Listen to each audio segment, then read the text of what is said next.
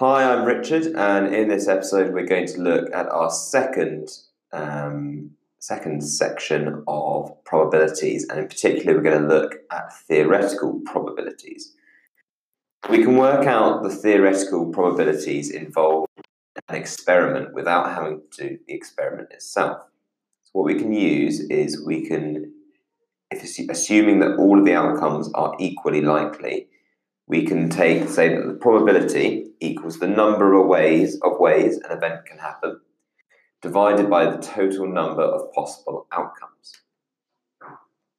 So say for example we want to know the probability of rolling an even number on a fair dice, then we know that there are three ways that we can roll an even number. We can roll a two, a four, or a six, and there are six possible ways in total, uh, six possible numbers in total that we could get.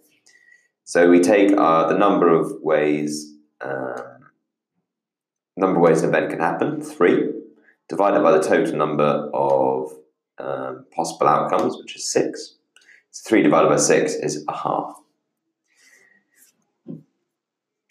Now, let's look at a different example. If we've got three goalkeepers, 10 defenders, and one Peter Crouch in a football squad of 44, and one player is chosen at random, what's the probability that Peter Crouch is chosen?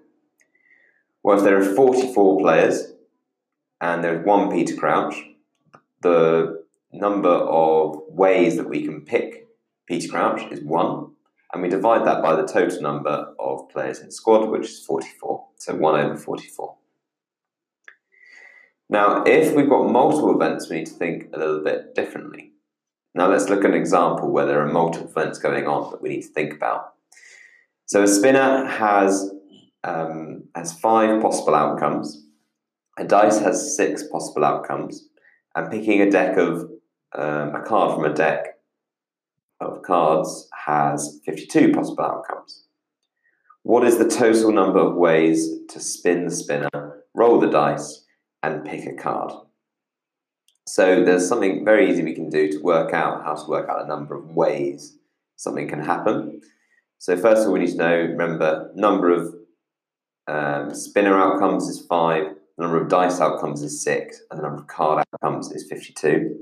And what we do to work out the total number of ways that um, that those three things can happen is we multiply them together. So 5 times 6 times 52, which will give us 1,560 different possible outcomes we can do from spinning the spinner, rolling the dice, and picking a card. So if we want to then work out probability of something happening, say we want to work out um, a particular number on the spinner, a particular number on the dice, and a particular card coming out, then we could work out how many different ways that is possible to happen, and we could divide it by the total number of ways which is 1,560. So let's look at it with uh, an example that has slightly smaller numbers so we can sort of get our head around this. So how many possible outcomes are there when we choose a letter at random from the word probability and pick a random day of the week? So there are 11 letters in the word probability. So there's less 11 possible things that we could pick from there. There's also seven possible days of the week we could pick. So to work out the total number of ways we could pick a letter and a day from the week, we do 11 times 7, which will give us 77. So there's 77 different ways we can pick a letter from probability and a, ra- and a day of the week. Likewise, say we wanted to pick a letter from the word Seneca, um, and we also wanted to pick another random day of the week. So there are six letters in Seneca, there are seven days in the week. So to work out the number of possible um, outcomes there are for that, I can do six times seven, which can be 42 possible outcomes. So if there are three lions and five bears at a zoo, and one animal is chosen, chosen at random, what is the probability or the animal chosen is a bear?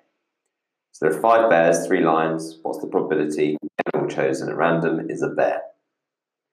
So if there are five bears and three lions, that means we've got eight animals in total. and five of those animals are bears. So five out of eight would be your answer. Now, again, thinking about the word Seneca, and you're picking a letter from it, and also picking a random month of the year. How many different ways, how many different outcomes can you get from, from picking those things? So remember, six letters in the word Seneca, 12 months of the year. We just times six times seven to give us 72 different possible outcomes. And the last question we're going to look at, to go back to goal, uh, the football example we looked at earlier with Peter Crouch, say this time we've got three goalkeepers and 10 defenders in the football squad of 44, and we choose a player at random, and we want to uh, know the probability of choosing a defender.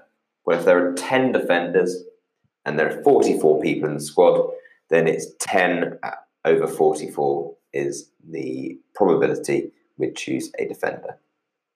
Join us again next time to look at some more maths, and we hope to see you then.